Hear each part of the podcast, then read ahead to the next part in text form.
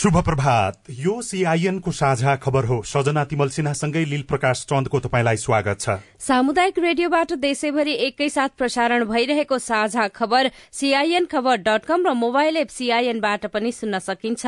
आज दुई हजार अठहत्तर साल माघ पाँच गते बुधबार जनवरी उन्नाइस तारीक सन् दुई हजार बाइस नेपाल सम्बत एघार सय बयालिस माघ कृष्ण पक्षको द्वितीय तिथि।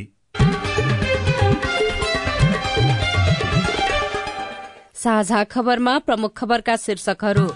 कोरोना संक्रमण दर अहिलेसम्मकै उच्च। चौविस घण्टामा दस हजार भन्दा धेरै संक्रमित। माघको तेस्रो साता अझ बढ़ने। सबैलाई खोपको व्यवस्था मिलाउन संसदीय समितिको निर्देशन। स्थानीय तहको चुनाव कानून संशोधन गरेर पछाडि सार्ने बारेमा सत्ता गठबन्धनमा छलफल। प्रदेश एकको नामाकरण बारे सत्ता पक्ष र विपक्षी दल आरोप प्रत्यारोपमा। नामावली दर्ता नभएकै कारण दुई लाख भन्दा बढ़ी महिलाले भोट हाल्न पाएनन्। प्रधानमन्त्री रोजगार कार्यक्रममा आबद्ध। श्रमिकको न्यूनतम ज्याला पन्ध्र हजार। उपभोक्ता कर्जा विस्तार उच्च बजारको आर्थिक तरलता समाधान हुँदै गएको राष्ट्र बैंकको दावी। विश्वभर कोरोना निको हुनेको संख्या सत्ताइस करोड़ नाग्यो। कोरोना पुष्टि भएका चालिस प्रतिशत मानिसमा दीर्घकालीन असर। विश्वभर लोकतन्त्र प्रतिको विश्वास घटेर निरंकुश शासनप्रति जनविश्वास बढ्दै। र प्रधानमन्त्री कप टी ट्वेन्टीको उपाधिका लागि आज पुलिस र एपीएफ क्लब खेल्ने।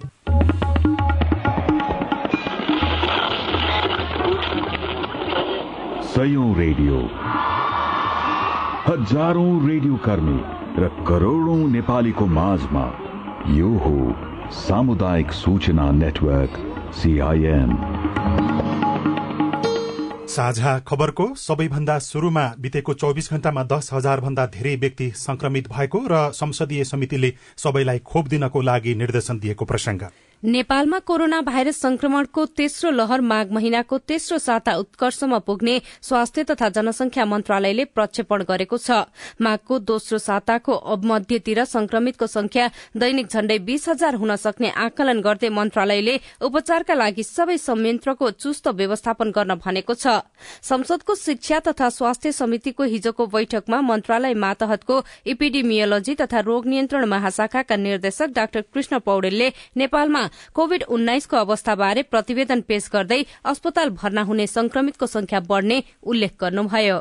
कोविड महामारीको हामी तेस्रो चरणमा छौँ र त्यसमा पनि ओमिक्रोन भेरिएन्ट चाहिँ एकदमै द्रुत गतिमा फैलिरहेको स्पष्ट देखिन्छ। यसमा चाहिँ प्रत्येक दुईदेखि तिन दिनमा डबल भइरहेको छ संख्या पोजिटिभ हुनेको संख्या दस हजार नागिसकेका छौँ भने अबको हप्ता दस दिन जतिको पिरियडमा चाहिँ यो एउटा उचाइमा पुगेर एउटा पिकमा पुगेर बिस्तारै कम हुँदै जाने भन्ने चाहिँ प्रक्षेपण छ। त्यो प्रक्षेपणको डेट नै ठ्याक्कै मिल्छ यति नै संख्या हुन्छ भन्ने भन्दा पनि करिब बिस हजारको हाराहारीमा पोजिटिभ भेटिन सक्छ भन्ने एउटा प्रेडिक्सन हो। त्यो मध्ये पचास प्रतिशत जतिमा लक्षण सहितको हुन सक्छ अरूमा लक्षणविहीन पनि हुन सक्छन् र त्यो लक्षणविहीन भएका मध्ये पनि केहीलाई चाहिँ अस्पताल आइसियू चाहिन सक्छ। यही माघको तेस्रो साता करिब तेह्र हजार व्यक्ति अस्पताल भर्ना हुने र त्यसमध्ये करिब तीन सय चौरानब्बे जनाको अवस्था जटिल हुने र एक हजार बढ़ीमा जटिल प्रकारको संक्रमण देखिने निर्देशक पौडेलको भनाइ छलफलमा स्वास्थ्य सचिव रोशन पोखरेलले मन्त्रालय लकडाउनको पक्षमा नरहेको बताउनुभयो। संसदको शिक्षा तथा स्वास्थ्य समिति सभापति जयपुरी घरतीले सबै नागरिकलाई खोपको व्यवस्था गर्न सरकारलाई निर्देशन दिनुभएको छ। पहिलो उपचार भनेको खोप नै रहेछ। यो खोप खोपलाई छिटो भन्दा छिटो सबै जनतामा पुर्याउने र भिडभाड कम गरिकन खोप दिने व्यवस्था चाहिँ अझै पनि गरोस् भन्ने हामी समितिको तर्फबाट निर्देशन दिन चाहन्छु। फेरि पनि हामी दोहोऱ्याउन चाहन्छौ। खोपलाई छिटो भन्दा छिटो सरल ढंगले जनताको बीचमा लैजाउँ।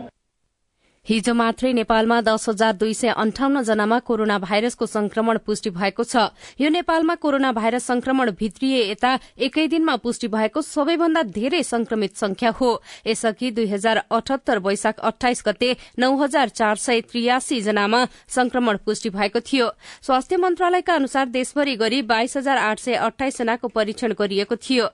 सत्र हजार आठ सय बहत्तर जनाको पीसीआर परीक्षण गर्दा आठ हजार सात सय तीस जना र चार हजार नौ सय छप्पन्न जनाको एन्टिजेन परीक्षण गर्दा एक हजार पाँच सय अठाइस जनामा संक्रमण पुष्टि भएको हो। संक्रमित मध्ये काठमाडौँ उपत्यकामा मात्रै पाँच हजार पाँच सय उना पचास जना रहेका छन्। बितेको चौविस घण्टामा पाँच सय बैसठी जना संक्रमण मुक्त भएका छन् भने एकजना संक्रमितको मृत्यु भएको छ। कोरोना रोकथाम तथा नियन्त्रणका लागि सरकारले आवश्यक स्वास्थ्य तयारी नगरी प्रशासनिक बल प्रयोगको नीति लिएको छ। अन्तर्राष्ट्रिय नाकाबाट हुने आवागमन नियमन तथा स्वास्थ्य परीक्षण सहज रूपमा खोप व्यवस्थापन संक्रमितको कन्ट्र्याक्ट ट्रेसिङ स्वास्थ्य कर्मी सहितको र्यापिड रेस्पोन्स टीम परिचालन जस्ता काममा सरकारी सक्रियता अझै पनि सुस्त देखिएको छ। तर संक्रमण रोकथाम तथा नियन्त्रणको लागि भन्दै प्रशासनले सार्वजनिक सेवा कटौती र मजदूरका रोजीरोटी गुम्नेदेखि मानिसको आवागमन नियन्त्रणसम्मका आदेशहरू जारी गरिरहेका छन्। काठमाडौँ उपत्यकाको तीनवटै जिल्ला प्रशासन कार्यालयले सरकारी तथा गैर सरकारी सेवामा कार्यरत व्यक्ति तथा कर्मचारीलाई कोविड उन्नाइसको लक्षण देखिएको पाँच दिन अनिवार्य क्वारेन्टाइनमा बस्न र नेगेटिभ रिपोर्ट अर्थात कोरोना मुक्त भएको रिपोर्ट नआएसम्म काममा नफर्किनको लागि निर्देशन दिएको छ। ती कार्यालयबाट हिजो जारी छुट्टा छुट्टै आदेशमा यस्तो निर्देशन दिइएको हो। सिनेमा हल डिस्को डान्स दोहोरी नाइट क्लब हेल्थ क्लब समाज स्पा फुटसल र हाट बजार माघ पन्ध्र गतेसम्मका लागि बन्द गरिएका खबरहरू पनि सार्वजनिक भएका छन्। यसैबीच पछिल्लो समयमा कोरोना संक्रमण बढ़ेपछि राहदानी विभागले दैनिक राहदानी वितरणको संख्या आधाले घटाएको छ। दैनिक बाह्र सय जनालाई राहदानी दिँदै आएको विभागले अब छ सयलाई मात्रै वितरण गर्ने प्रवक्ता शरद राज आरनले सीआईएनसँग बताउनुभयो। हामीले चाहिँ जुन राहदानी लिने प्रक्रियामा चाहिँ सीमित गर्न खोजेका छौँ। त्यसको लागि चाहिँ जस्तो अहिले चाहिँ दिनको बाह्र सयको दर लिएको थियो भने अब चाहिँ हामीले त्यसको आधा फिफ्टी पर्सेन्ट मात्रै लिने र फिफ्टी पर्सेन्ट चाहिँ आफ्नो चाहिँ आवेदन फारम र किन इमर्जेन्सी पर्यो र कहिलेसम्म चाहिने हो? भनेर इमेल गरिसकेपछि राजधानी विभागले त्यसलाई हेरेर उहाँको इमर्जेन्सी हो कि होइन निर्देश गरेर सम्बन्धित आवेदकलाई चाहिँ रेस्पोन्स गर्छ। पासपोर्टका लागि दैनिक साढे दुई हजार भन्दा धेरैले विभागमा सम्पर्क गर्ने गरेका छन्। संविधान र कानूनले स्थानीय तह रिक्तताको परिकल्पना नगरेको भए पनि जनप्रतिनिधिहरूको पदावधि सकिने दिन नजिकिँदै जाँदा सत्तारूढ़ दलहरूले स्थानीय चुनावको मितिमा सहमति जुटाउन सकेका छैनन्। सत्ता गठबन्धनको उच्च स्तरीय राजनीतिक समन्वय समितिको हिजो बसेको बैठकले समेत चुनावको मितिबारे सरकारलाई स्पष्ट सुझाव दिन सकेन। सरकारका प्रवक्ता ज्ञानेन्द्र बहादुर कार्कीले संविधानले तोकेकै समयमा स्थानीय चुनाव गर्ने सहमति भएको दावी गरे पनि बैठकमा चुनाव पछाडि धकेल्न कानून संशोधनको विकल्पमाथि छलफल भएको स्रोतले जनाएको छ। संविधान र स्थानीय तह निर्वाचन ऐन दुई हजार त्रिहत्तरमा फरक फरक व्यवस्था रहेका कारण सत्तारूढ़ दलहरू संशोधन मार्फत एकरूपताको विकल्पमा जान चाहेका छन्। संविधानको धारा दुई सय पच्चीसमा गाउँ सभा र नगरसभाको कार्यकाल समाप्त भएको छ महिनाभित्र निर्वाचन गर्नुपर्ने व्यवस्था छ। स्थानीय तहका जनप्रतिनिधिको पदावधि आगामी जेठ पाँचमा सकिँदैछ। यो खबर कान्तिपुर दैनिकले छापेको छ। प्रधानमन्त्रीको सरकारी निवास बालुवाटारमा हिजो बसेको उच्च स्तरीय राजनैतिक समन्वय समितिको बैठकमा स्थानीय तहको चुनाव गर्ने सहमति भएको सरकारका प्रवक्ता एवं संचार तथा सूचना प्रविधि मन्त्री ज्ञानेन्द्र बहादुर कार्कीले दावी गर्नुभयो। स्थानीय तहको निर्वाचन समयमै सम्पन्न हुन्छ। निर्वाचन आयोगसँग परामर्श भइराखेको छ। फेरि निर्वाचन आयोगसँग परामर्श भएर हामीले संविधानले तोकेकै समयमा हामी निर्वाचन स्थानीय निर्वाचन सम्पन्न गरेर संघीयतालाई अझ मजबुत बनाउँदै र स्थानीय सरकार छ यसले जनतालाई अरू प्रभावकारी रूपमा सेवा सुविधा पुर्याउने कुरामा सरकार चाहिँ गम्भीर छ र समयमै स्थानीय निर्वाचन सम्पन्न गराउँछ। चुनावको मितिका विषयमा भने दुई दिनपछि अर्को बैठकमा छलफल हुनेछ। एकीकृत समाजवादी जनता समाजवादी पार्टीका शीर्ष नेता अनुपस्थित रहेका कारण हिजोको बैठकमा थप निर्णय र छलफल हुन नपाएको माओवादी केन्द्रका नेता देव गुरूङले जानकारी दिनुभयो। मतदाता नामावलीमा नाम दर्ता नभएकै कारण एकपटक पनि भोट नहालेका महिला नेपालमा दुई लाख भन्दा बढ़ी रहेको पाइएको छ। नेपालको कुल योग्य मतदाताहरूमध्ये एकाउन्न प्रतिशत महिला भए पनि नामावली दर्ता गराउनेहरूमा एकाउन्न प्रतिशत भन्दा बढ़ी पुरूष रहेका छन्। सीआईएनसँग कुराकानी गर्दै निर्वाचन प्रमुख निर्वाचन आयुक्त दिनेश कुमार थपलियाले आगामी निर्वाचनमा महिला मतदाताको संख्या बढ़ाउने गरी काम गरिरहेको बताउनुभयो। अहिले आयोगले सबै राजनीतिक दलहरूमा एउटा चाहिँ महिला सम्पर्क व्यक्ति तोकेको छ स्थानीय तहसम्म त्यो तोकिएको छ र हामीले लैङ्गिक तथा समावेशी नीति भनेर अब महिला अलिकति पिछडिएको वर्ग र क्षेत्रका मतदाताहरूलाई नामावली कसरी चाहिँ उहाँहरूको दर्ता गर्न सक्छौ र निर्वाचनमा सहभागी पनि गराउन सक्छौ भन्ने रणनीति स्वीकृत गरी हामीले कार्यक्रम गरिराखेका छौं। सोह्र वर्ष उमेर पूरा गरी नेपाली नागरिकताको प्रमाणपत्र लिएका व्यक्तिले मतदाता नामावलीमा नाम दर्ता गराउन सक्छन् भने प्रचलित कानून बमोजिम अठार वर्ष उमेर पूरा गरेका व्यक्तिले मतदान गर्न पाउँछन्। अहिले देशभर जारी मतदाता नामावली संकलनमा सहभागी हुन पनि निर्वाचन आयोगले सबैलाई आह्वान गरेको छ।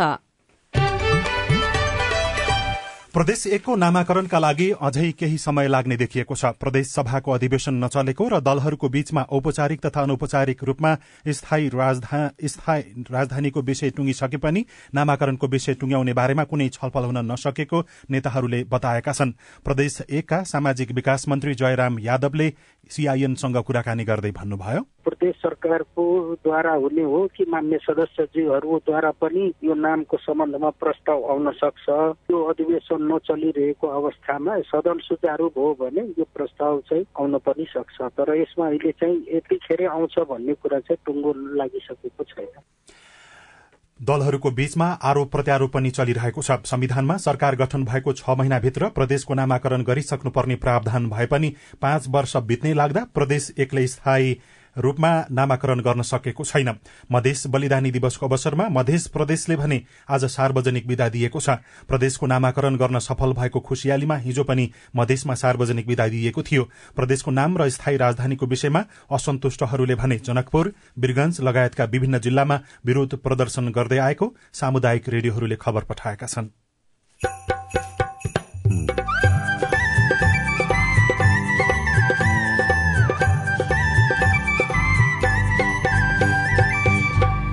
सामुदायिक सूचना नेटवर्क सीआईएन मार्फत देशैभरि प्रसारण भइरहेको साझा खबरमा पाँच वर्षमा न्यायिक समितिबाट बीस हजार भन्दा बढ़ी मुद्दाको सुनवाई।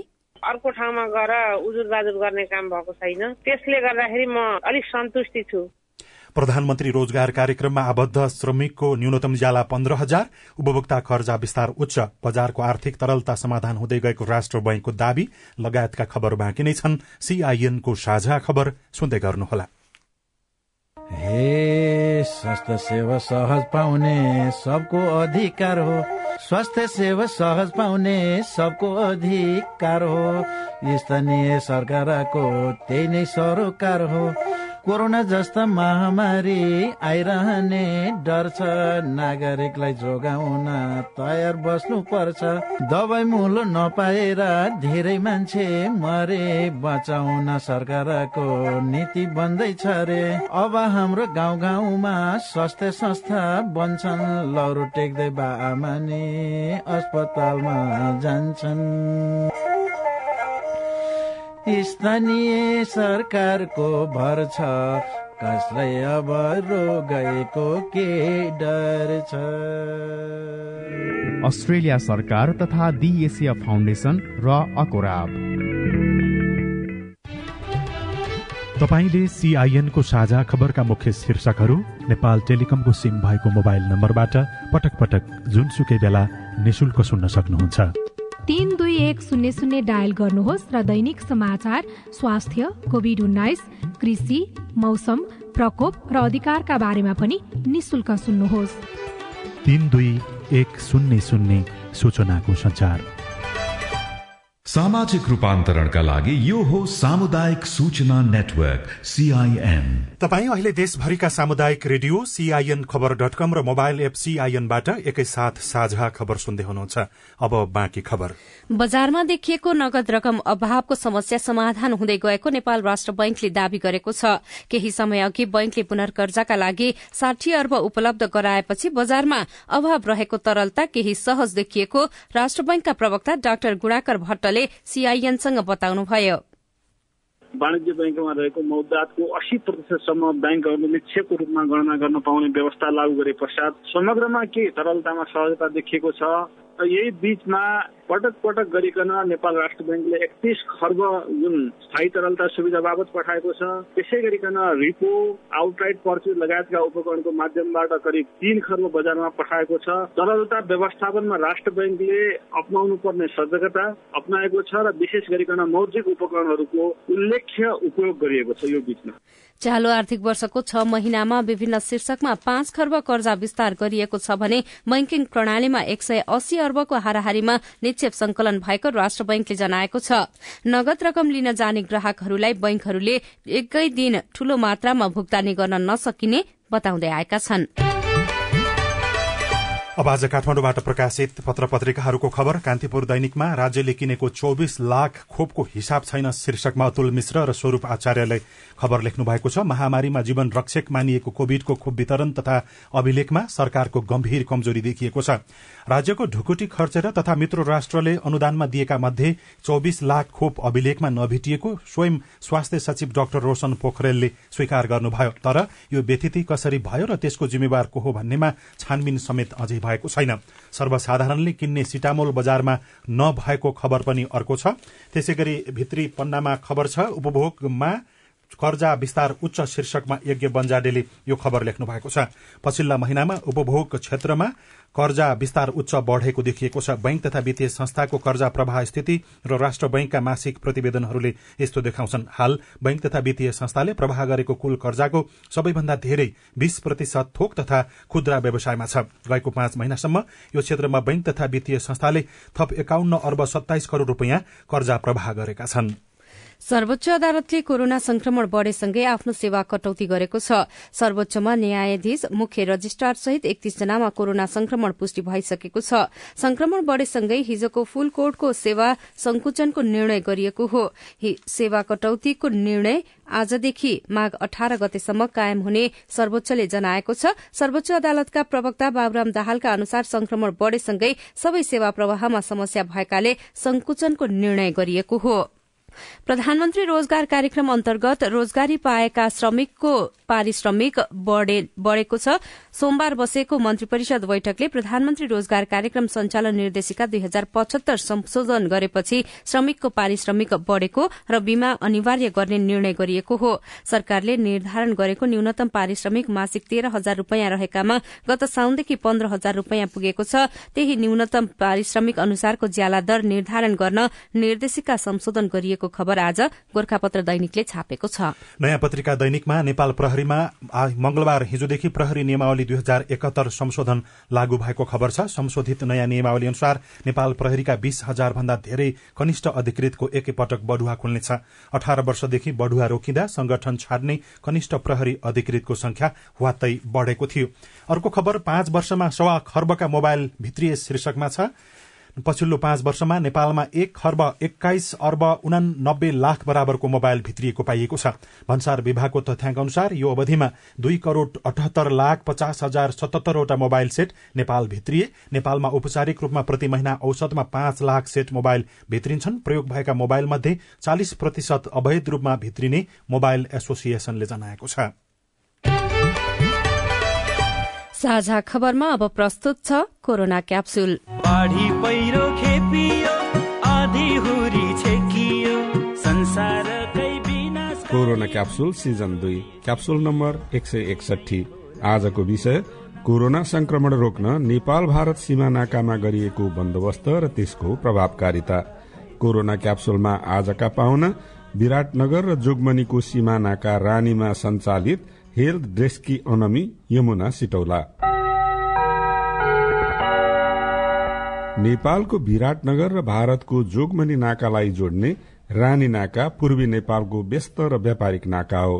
कोरोना संक्रमण शुरू भएदेखि नै यस नाकामा हेल्थ डेस्क स्थापना गरिएको छ जहाँ लामो समय भारत बसेर घर फर्कने नेपाली र घुमफिर गर्न नेपाल आउने भारतीयको स्वास्थ्य जाँच गरिन्छ। आजको कोरोना क्याप्सुल शुरू गरौं। हेल्थ डेस्कमा के कस्ता व्यक्तिको जाँच हुन्छ भन्ने जिज्ञासाबाट। नेपालीहरू जुन लामो समयसम्म इन्डिया बसेर आउनु भएको छ त्यसै गरी इन्डियनहरू पनि काम परेर नेपाल आउनुहुन्छ नि। उहाँहरूको चाहिँ यहाँनिर हेल्थ डेस्कमा कोरोना जाँच हुने गरेको छ। बाटो त अलिकति पर छ होइन? हेल्थ डेस्क अलिकति यता छ। त्यो बाटोबाट यहाँसम्म चाहिँ इन्डियाबाट आएकाहरूको पहिचान गरेर कसरी यहाँसम्म ल्याउनुहुन्छ? लामो समयसम्म बसेर आउनुभएको जुन नेपालीहरू हुनुहुन्छ नि उहाँहरूको चाहिँ अब जुन लगेजहरू हुन्छ नि त्यो हेरेर प्लस उहाँहरूलाई सोधेर चाहिँ नेपाल प्रहरीहरू त्यसै गरी यहाँको एपिएफ दाईहरूले चाहिँ यहाँसम्म ल्याइदिनुहुन्छ। इन्डियनहरूलाई प्लस लामो समयसम्म इन्डिया बसेर उहाँहरूलाई चाहिँ यहाँसम्म लिएर आउनुहुन्छ। यहाँनिर खासमा तिनवटा ट्युबरक्लोसिसको पनि स्क्रिनिङ गरिन्छ होइन? त्यसै गरी कोरोना जाँच गरिन्छ अनि अर्को मलेरिया टेस्ट पनि यहाँ हुन्छ कोरोना चाहिँ कसरी एन्टिजेन परीक्षण हो? हजुर कोरोनाको चाहिँ एन्टिजेन परीक्षण हुन्छ। जो आउनुहुन्छ उहाँको सुरुमा हामी चाहिँ हिस्ट्री लिन्छौँ होइन? हिस्ट्री लिइसके पछाडि हाम्रो पल्लो कोठामा त्यहाँनिर चाहिँ ल्याब छ त्यहाँनिर लगेर चाहिँ कोरोना एन्टिजेन टेस्ट गर्छौँ। त्यो नतिजा आउन कति समय लाग्छ? यदि नतिजामा पोजिटिभ देखियो भनेदेखि के गर्नुहुन्छ उहाँहरूलाई? स्याम्पल लिएको दसदेखि पन्ध्र मिनटभित्रमा चाहिँ रिपोर्ट आउँछ। नेगेटिभ आयो भने चाहिँ जस्तो इन्डियनहरू हुनुहुन्छ भने पनि नेपाल अब जुन कामले नेपाल आउनुभएको छ उहाँहरू नेपाल जान सक्नुहुन्छ होइन? अब नेपालीहरू पनि नेगेटिभ आयो भने त ठिकै छ जान सक्नुहुन्छ। जसको पोजिटिभ आउनुहुन्छ यदि इन्डियनहरूको हकमा छ भने चाहिँ हामीले हाम्रो बस्नुभएको एपिएफहरू त्यसै गरी प्रहरीहरू जो हुनुहुन्छ उहाँहरूसँग पनि कोअर्डिनेसन गर्छौँ। साथै यहाँको हेल्थ डेस्कको कर्मचारीले उता इन्डियन पुलिसहरूसँग त्यसै गरी इन्डियनको पनि स्वास्थ्य कर्मी हुनुहुन्छ उहाँहरूसँग कोअर्डिनेसन गरेर चाहिँ उहाँहरूलाई चाहिँ इन्डिया फर्काउने गरिएको छ होइन? र यो नेपालीहरूको हकमा चाहिँ त्यस गर्दा पोजिटिभ आयो भने चाहिँ जस्तो कतिको अफोर्ड गर्न सक्नुहुन्छ होइन? अब जस्तो प्राइभेट गाडी लिएर जान सक्नुहुन्छ भने उहाँहरूलाई प्राइभेट गाडीमा डबल मास्क लगाएर पठाउने गरेको छ होइन? जानुहोस् होम आइसोलेसनमा बस्नुहोस्। कसैसँग पनि कन्ट्याक्टमा नबस्नुहोस् भनेर हामी जस्तो काउन्सिलिङ गर्छौँ। अहिले चाहिँ कतिको छ तपाईँहरूले यहाँ टेस्ट गर्नुभएका र उताबाट आउनुभएकाहरूमा पोजिटिभ देखिने सङ्ख्या कति पहिलाको तुलनामा अहिले बढिरहेको छ। जुन यो पुस महिनाभरिमा आउने उताबाट आउने टोटल मान्छेहरू भनेको छब्बिस सय छयासीजना हुनुहुन्छ होइन? कोभिड टेस्ट गरेको चाहिँ तेइस सय अठारजनाको टेस्ट गरेको छौँ होइन? जसमा एन्टिजेन परीक्षण मार्फत चाहिँ पुसभरिको महिनामा चाहिँ सेभेन्टी नाइनजना चाहिँ यहाँनिर पोजिटिभ देखिएको छ। कोरोना संक्रमण रोक्न नेपाल भारत सीमा नाकामा गरिएको बन्दोबस्त सम्बन्धी जानकारीका मात्राहरूको लागि विराटनगर र जोगमनीको सीमा नाका रानीमा सञ्चालित हेल्थ देशकी अनमी यमुना सिटौला र जानकारी लिने सञ्जिता देवकोटालाई धन्यवाद र कोरोना क्याप्सुल सुन्नु भएकोमा तपाईँलाई पनि धन्यवाद। लौ त कोरोनाको अर्को क्याप्सुलमा फेरि भेटौँला। साझा खबरमा अब विदेशको खबर विश्वभर कोरोना भाइरसको संक्रमणबाट निको हुनेको संख्या सत्ताइस करोड़ नागेको छ। गत चौविस घण्टामा पन्ध्र लाख उन्चास हजार जना संक्रमित निको भएसँगै कोरोना जित्नेको संख्या सत्ताइस करोड़ नागेको हो। अहिलेसम्म विश्वभर तेत्तीस करोड़ छयालिस लाखमा कोरोना पुष्टि हुँदा पचपन्न लाख बहत्तर हजारको मृत्यु भइसकेको छ। अझै पनि पाँच करोड़ पचासी लाख सक्रिय संक्रमित रहँदा छयानब्बे हजारको अवस्था जटिल रहेको र बाँकीको अवस्था सामान्य रहेको वर्ल्ड मिटरले जानकारी दिएको छ। विश्वमा कोरोना भाइरसको संक्रमण पुष्टि भएका चालिस प्रतिशत मानिसमा दीर्घकालीन असर देखिएको एउटा अध्ययनले देखाएको छ। अमेरिकाको मिशिगन विश्वविद्यालयका अनुसन्धानदाताहरूले सत्र देशका विभिन्न चालिस अध्ययनलाई विश्लेषण गर्दै यो निष्कर्ष निकालेको अन्तर्राष्ट्रिय संचार माध्यमहरूले उल्लेख गरेका छन्। कोरोना भएर अस्पताल भर्ना भएका व्यक्तिमा दीर्घकालीन कोविडको सम्भावना सन्ताउन्न प्रतिशत देखिएको पनि अध्ययनमा उल्लेख छ। संक्रमित मध्ये उनाचास प्रतिशत महिला र सैतिस प्रतिशत पुरूषमा यस्तो समस्या देखिएको हो। अध्ययन अनुसार एसियामा उनाचास प्रतिशत युरोपमा चौवालिस प्रतिशत र उत्तर अमेरिकामा उनाचालिस प्रतिशतमा कोरोनापछि दीर्घकालीन समस्या देखिएको छ। अब खेल खबर। प्रधानमन्त्री कप टी ट्वेन्टी क्रिकेट प्रतियोगिताको उपाधिका लागि आज नेपाल पुलिस क्लब र एपीएफ क्लब खेल्दैछन्। यो खेल किर्तिपुर स्थित त्रिवी क्रिकेट मैदानमा बिहान दस बजे शुरू हुनेछ। हिज भएको सेमी फाइनलमा एपीएफले त्रिभुवन आर्मीलाई सड़चालिस रनले तथा नेपाल पुलिसले बागमती प्रदेशलाई पचास रनले पराजित गर्दै फाइनलमा स्थान बनाएका हुन्। र श्रीलंका भ्रमणमा रहेको जिम्बावेले दोस्रो एक दिवसीय क्रिकेटमा घरेलु टोलीलाई हराएको छ। गैराती भएको खेलमा जिम्बावेले श्रीलंकालाई बाइस रनले हराएको हो। जितसँगै तीन खेलको सिरिजमा जिम्बावेले एक एकको बराबरी गरेको छ। पहिलो खेलमा श्रीलंका पाँच विकेटले विजय भएको थियो। न्यायिक समितिमा महिला नेतृत्व पाँच वर्षको समीक्षा रेडियो रिपोर्ट स्वस्थ जीवन शैली सम्बन्धी सन्देश अरू खबर र कार्टुन पनि बाँकी नै छ। सीआईएनको साझा खबर सुन्दै गर्नुहोला।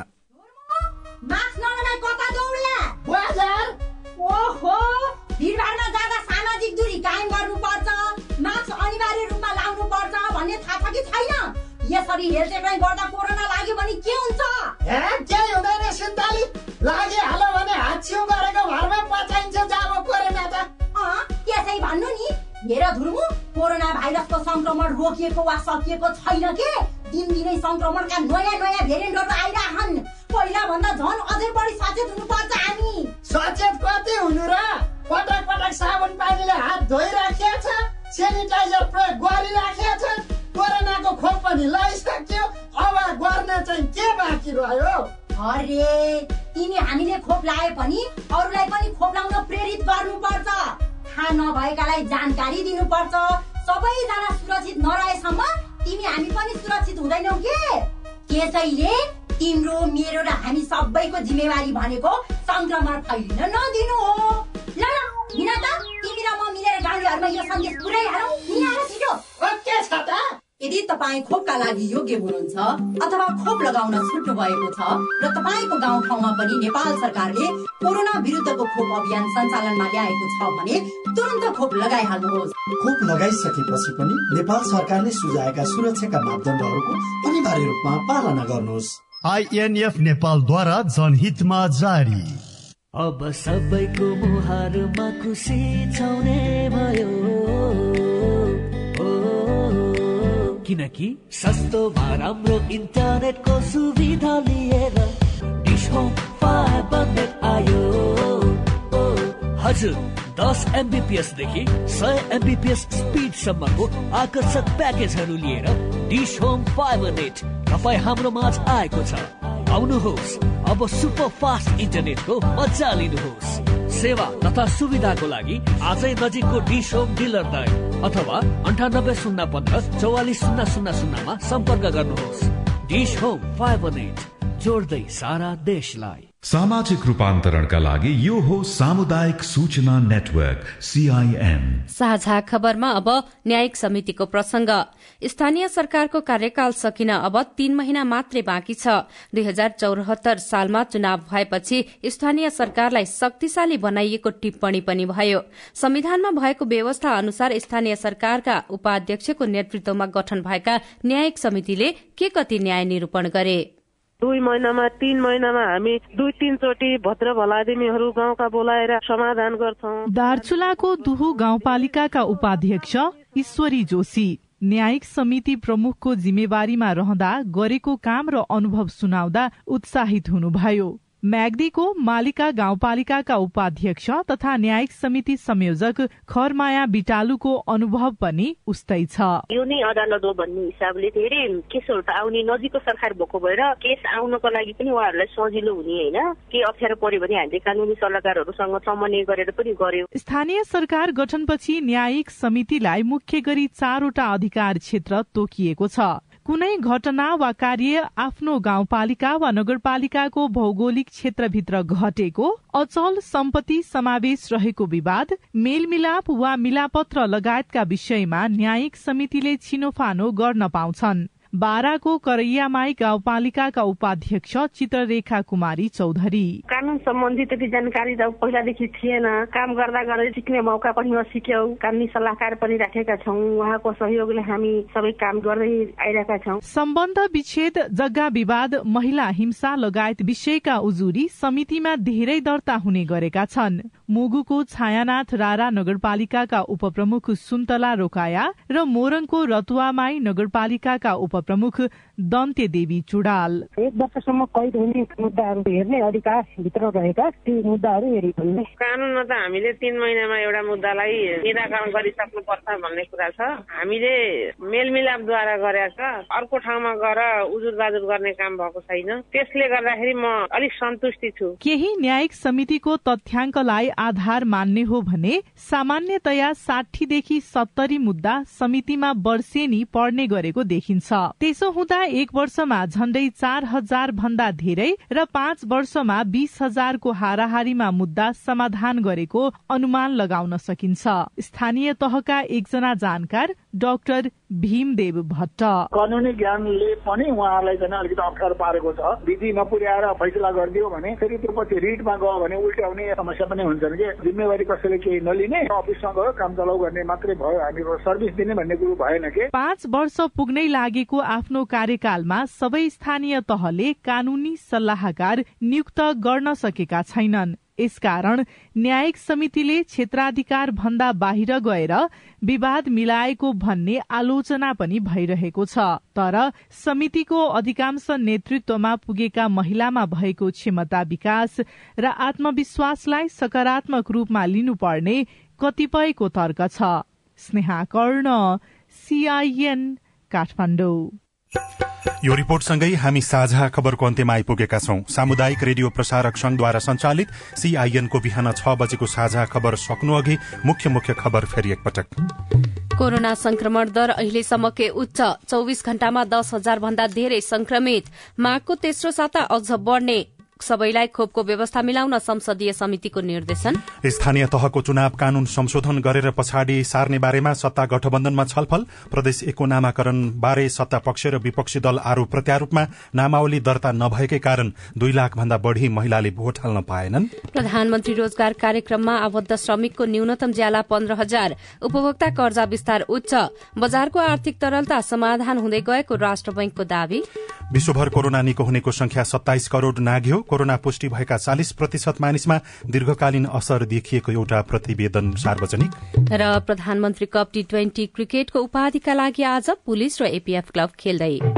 साझा खबरको अन्त्यमा कार्टुन। कार्टुन हामीले कान्तिपुर दैनिकमा अबिनले बनाउनु भएको गजब सभा शीर्षकको कार्टुन लिएका छौं। व्यङ्ग्य गर्न खोजिएको छ। सरकारले खासै कोरोना संक्रमणको लागि कुनै काम गर्दैन तर यो कोरोनाको संक्रमणको विवरण सार्वजनिक भने निरन्तर रूपमा चलिरहेको छ। एउटा बोर्ड छ। बोर्डबाट कोरोना संक्रमण दर उकालो लाग्दै गर्दाखेरि बोर्डको दयाँपट्टिको भाग चुडिएर पुवाल परेको छ र अगाडिपट्टि बोर्ड छैन। यहाँ दुईजना व्यक्ति बीच कुराकानी हुँदैछ। एकजना ठूलो भुँडी भएका व्यक्तिलाई त्यो बोर्ड समातिरहेका व्यक्तिले चाहिँ कुराकानी गरेका छन्। तल चाहिँ यस्तो लेखिएको छ। अबुई यस्तो बेला सरकार चुप लाएर बस्न मिल्दैन क्या? छिटो भन्दा छिटो ठूलो बोर्ड लगाइहाल्नुहोस् त। हवस् त प्राविधिक साथी सुभाष पन्तलाई धन्यवाद। अहिलेलाई लील प्रकाश चन्द र सजना तिमल सिन्हा विदा भयौं। तपाईँको आजको दिन शुभ होस्। नमस्कार। यसपछि देशभरिका सामुदायिक रेडियोबाट कार्यक्रम हाम्रो पालिका प्रसारण हुनेछ। सुन्ने प्रयास गर्नुहोला।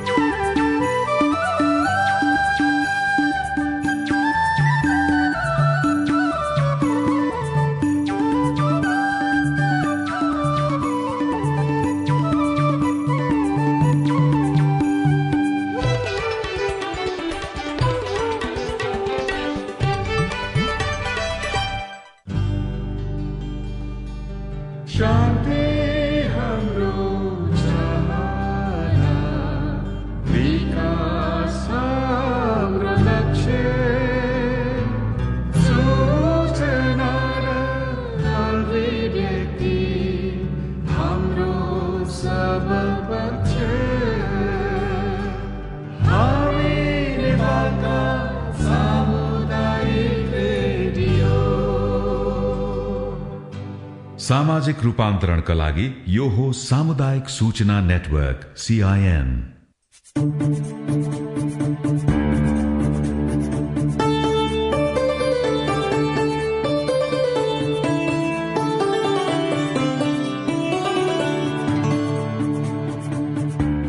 समावेशी स्थानीय सरकार दिगो विकासको हकदार हाम्रो पालिका राम्रो पालिका। नमस्कार रेडियो कार्यक्रम हाम्रो पालिकामा तपाईँलाई स्वागत छ। म सजना तिमल सिन्हा। अनि म सीता शर्मा। मुलुक संघीय संरचनामा गएपछि घर दैलोमा स्थानीय सरकार छन्। शासन सेवा र विकासका लागि सरकारहरूले गाउँमै योजना बनाइरहेका छन्। नागरिकले पनि नजिकबाट हेरिरहेका छन्। केन्द्रीकृत र एकात्मकबाट संघीय शासन प्रणालीको बाटो रोज्दै नेपालले जनप्रतिनिधि मार्फत स्वशासनको अभ्यास गर्ने र आफ्नो आर्थिक विकासको लागि पहल लिन सक्ने अधिकार सुनिश्चित गरेको छ। त्यो अधिकारपछि अहिले स्थानीय सरकार कुन ठाउँमा छन्? कार्यक्रममा हामी स्थानीय सरकार र नागरिकलाई जोड्दै शासन सेवा र विकाससँग नजिक रहेर बहस गर्नेछौ। अस्ट्रेलिया सरकार र द एसिया फाउन्डेशन बीचको साझेदारीमा सञ्चालित स्थानीय सरकार सबलीकरण कार्यक्रम अन्तर्गत तयार पारिएको यो कार्यक्रम सात प्रदेशका सात नगरपालिकामा केन्द्रित हुनेछ। यो कार्यक्रम सीआईएन मार्फत सामुदायिक रेडियोबाट देशैभरि सीआईएन खबर डट कम र मोबाइल एप सीआईएनमा पनि चाहेको बेला तपाईँ विश्वभरि नै सुन्न सक्नुहुन्छ। साथै सीआईएनको फेसबुक पेजमा गएर सांकेतिक भाषामा हेर्न पनि सक्नुहुनेछ।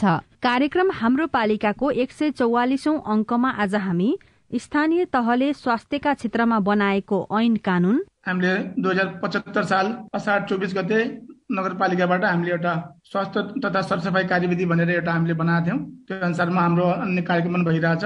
स्वास्थ्य क्षेत्रको ऐन कानून कार्यान्वयनको अवस्था? त्यो ऐन र नियमावली भइसके पछाडि हामीलाई दमक नगरपालिकामा स्वास्थ्य दर्ता अ, सञ्चालन मा सहज भएको छ। र स्थानीय तहले स्वास्थ्य नीति मार्फत कसरी काम गर्न सक्छन्? नाटक श्रृंखला घुम्तीको चौतारो। चिसो छ है। अब स्वास्थ्यको अलिअलि ख्याल गर्नुपर्ने नि बुवा। पर्दैन पर्दैन पर्दैन बुवा। जुत्ता खोल्नु पर्दैन। हो यहाँ सजिलो गरी बस्नुहोस् ल यो कुर्सीमा। साथै स्थानीय तहमा स्वास्थ्यका क्षेत्रमा ऐन कानून बनाउन कति आवश्यक छ? विज्ञको सुझाव समेत प्रस्तुत गर्नेछौ। स्थानीय तहले आफ्नो पाँच वर्ष कार्यकाल पूरा गर्न लागेका छन्। यो बीचमा स्थानीय तहले आफ्नो आवश्यकताका आधारमा विभिन्न ऐन तथा कानूनहरू बनाएका छन्। आधारभूत स्वास्थ्य सम्मको अधिकार पाएका स्थानीय तहले स्वास्थ्य क्षेत्रमा बनाएका ऐन कानून